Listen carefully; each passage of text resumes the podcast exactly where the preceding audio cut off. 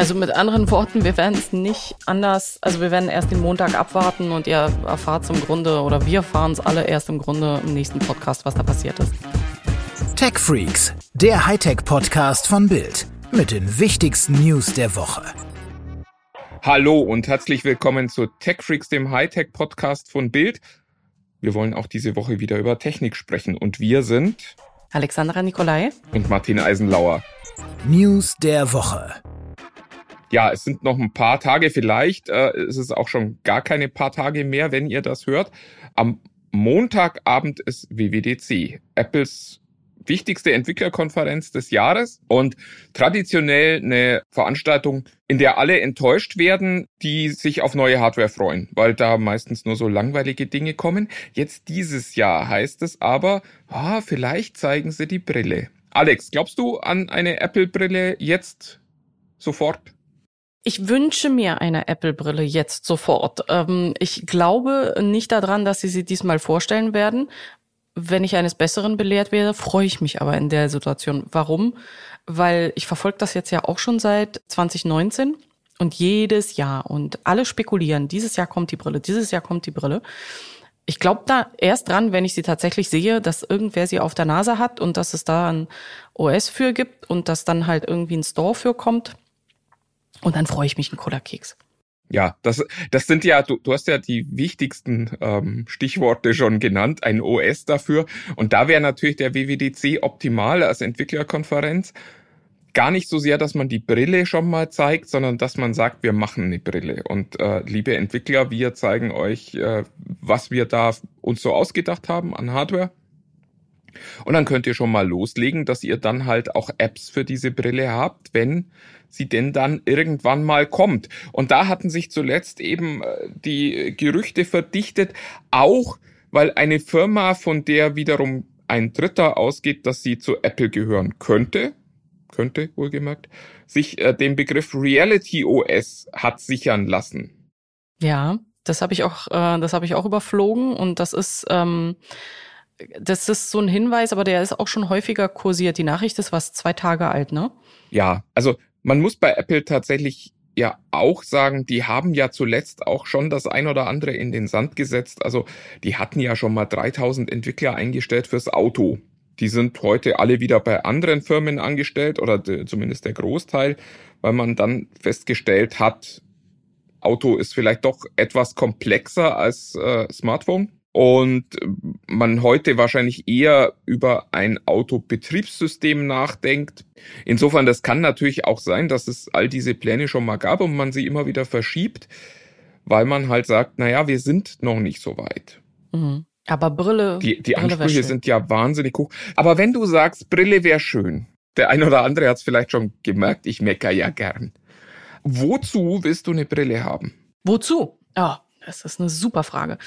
Umgebungsinformation, meine Notifications direkt in der Brille, ja, dafür gibt es schon das eine oder andere. Ich habe ja auch die Snapchat äh, bzw. die Snap-Brille. Es gibt ja auch noch von anderen Herstellern solche Brillen, wo du Notifications eingeblendet bekommen kannst. Aber wäre es nicht geil, wenn wir alle halt Umgebungsinformationen und in Echtzeit alles bereits schon in den Gläsern sehen könnten? Hoffentlich irgendwann mit Kontaktlinsen. Jetzt wage ich mich sehr weit ins äh, futuristische Feld hinaus. Und das alles dann halt in Echtzeit. Ich meine, ich weiß nicht, ob ich unbedingt, äh, solange Kontaktlinsen nicht richtig getestet sind, das Ganze 5G-mäßig im Augapfel drin haben möchte, aber so mit auf die Nase setzen, wäre völlig in Ordnung. Naja, wahrscheinlich Kontaktlinsen dann ja eher 6G. Auch schon, weil da, da gab es ja gerade ein Papier, wo es heißt, naja, man muss bei 6G davon ausgehen, dass viele der Dinge auch schon einfach im Menschen drin sein werden fand ich äh, einen spannenden Gedanken, macht einem auch ein bisschen Angst. Aber also mein, mein Problem mit Brillen ist tatsächlich, also ich bin Brillenträger, das heißt, ich wäre prinzipiell schon mal Zielgruppe, alle Menschen, die bisher keine Brille tragen. Ich weiß nicht, ob sich jemand eine Brille aufsetzen würde, wenn er sie nicht aus optischen Gründen braucht.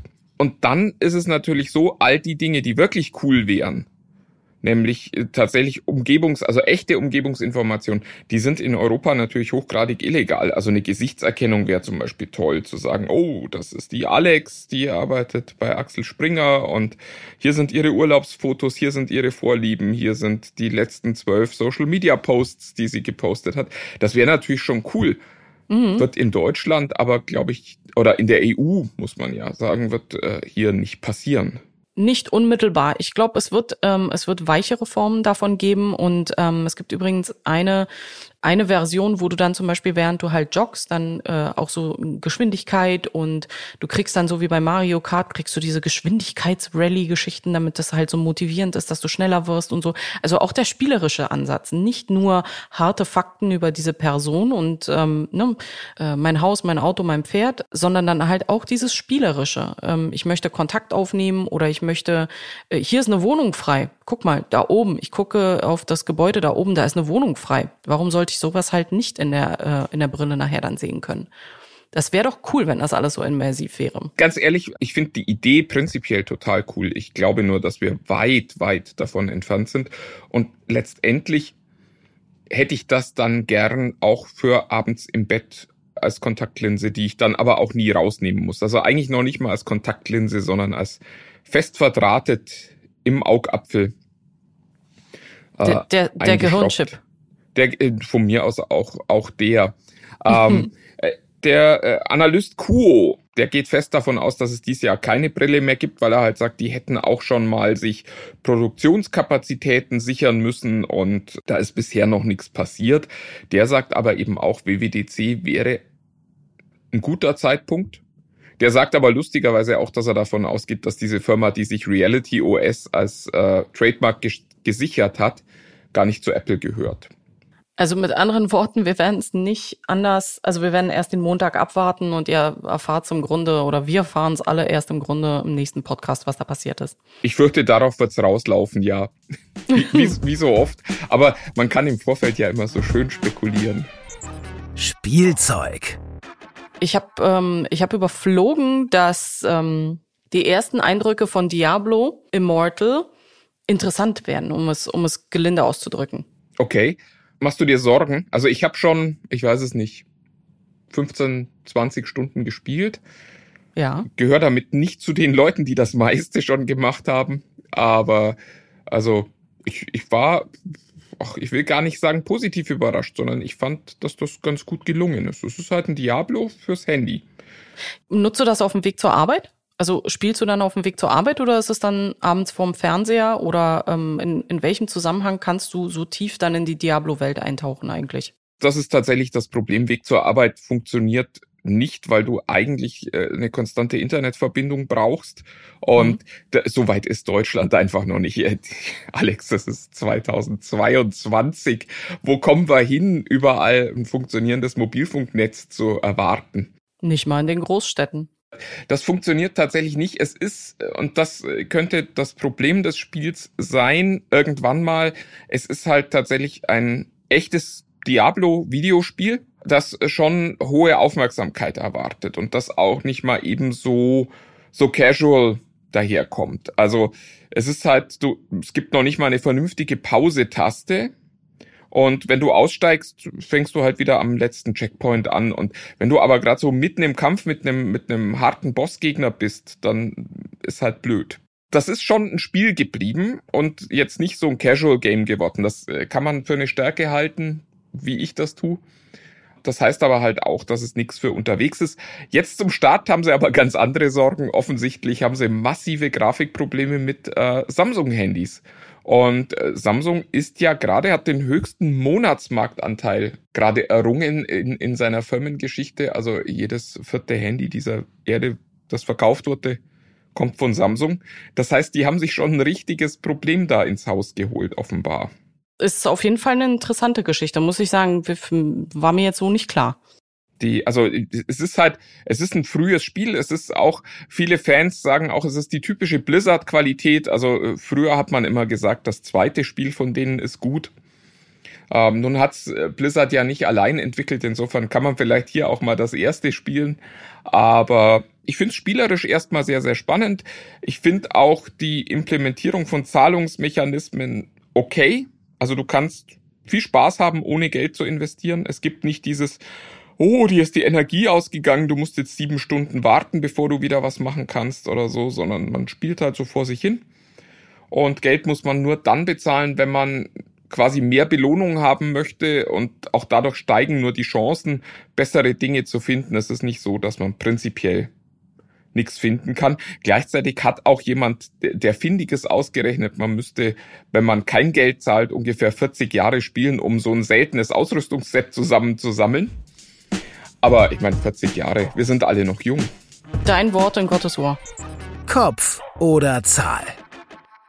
Alex, du hast mir vorhin schon im Vorgespräch erzählt, äh, was Lustiges aus der Streaming-Welt. Ähm, Netflix hat Probleme, haben wir alle gelesen, und gleichzeitig fliegt Disney. Disney hat mit Antritt ähm, von Obi-Wan, Obi-Wan, alle Rekorde gebrochen bei Disney und ist quasi auf einen Überflug, wenn man so möchte, wenn man so ausdrücken möchte. Man freut sich ja jetzt auch schon auf den nächsten Disney Plus Tag oder Disney Plus Day, der demnächst stattfinden wird im September, weil dann halt die nächsten Ankündigungen kommen. Wahrscheinlich wird es ein Live-Action, eine Live-Action-Ankündigung von Pinocchio geben auf diesem Disney Plus Day. Also wenn du mich vor einem Jahr gefragt hättest ähm, oder vor zwei Jahren gefragt hättest, als es quasi losging damit, hätte ich nicht gedacht, dass es ähm, so gut wird. Und ich rede jetzt nicht konkret nur von Obi-Wan, sondern so generell, dass, ähm, dass die Qualität so gut ist, dass man immer wieder zurückkommen möchte.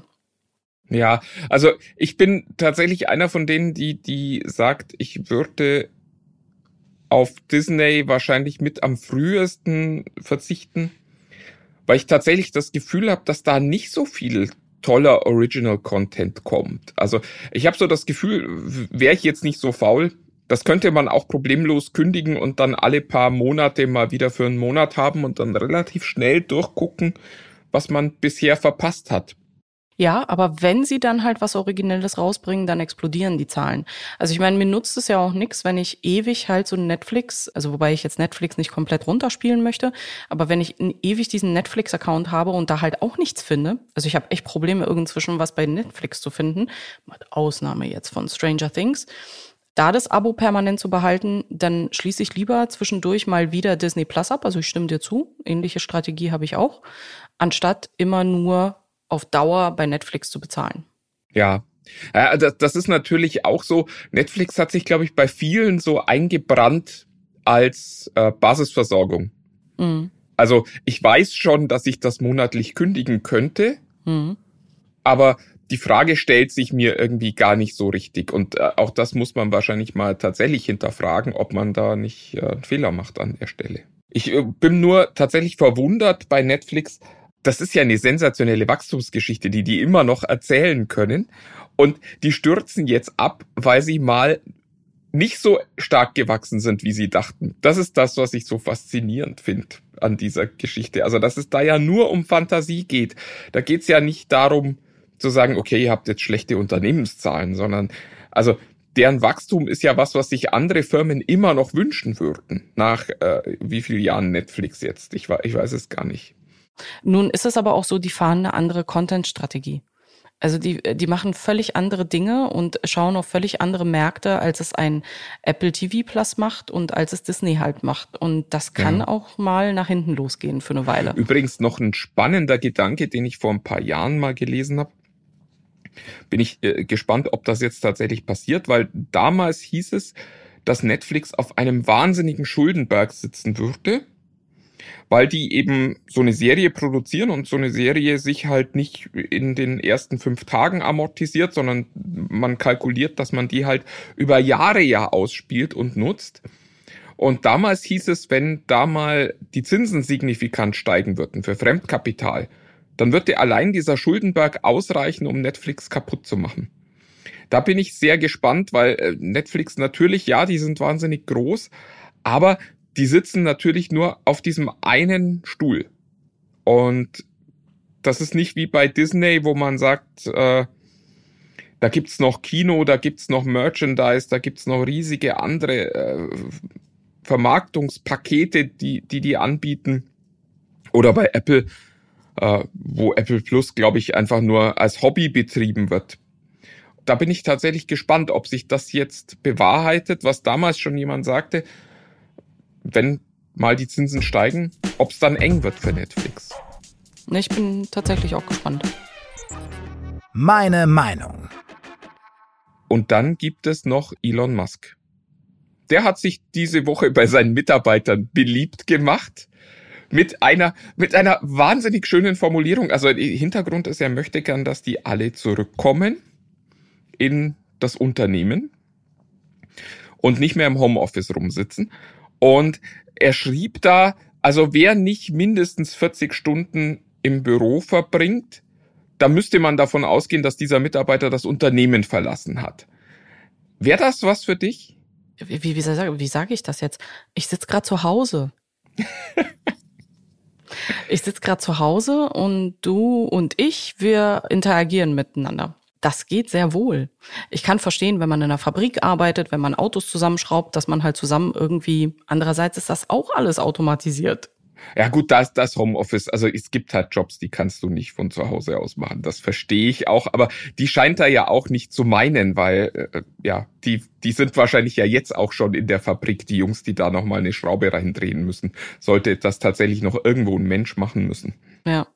Ich glaube, er hat, ähm, es muss irgendwas Dramatisches passiert sein, warum er plötzlich zu dieser Meinung gekommen ist. Ähm, wer weiß, was, was schiefgelaufen ist in seinen Produktionsstätten oder was. Ich kann mir nicht vorstellen, dass das von ungefähr kommt.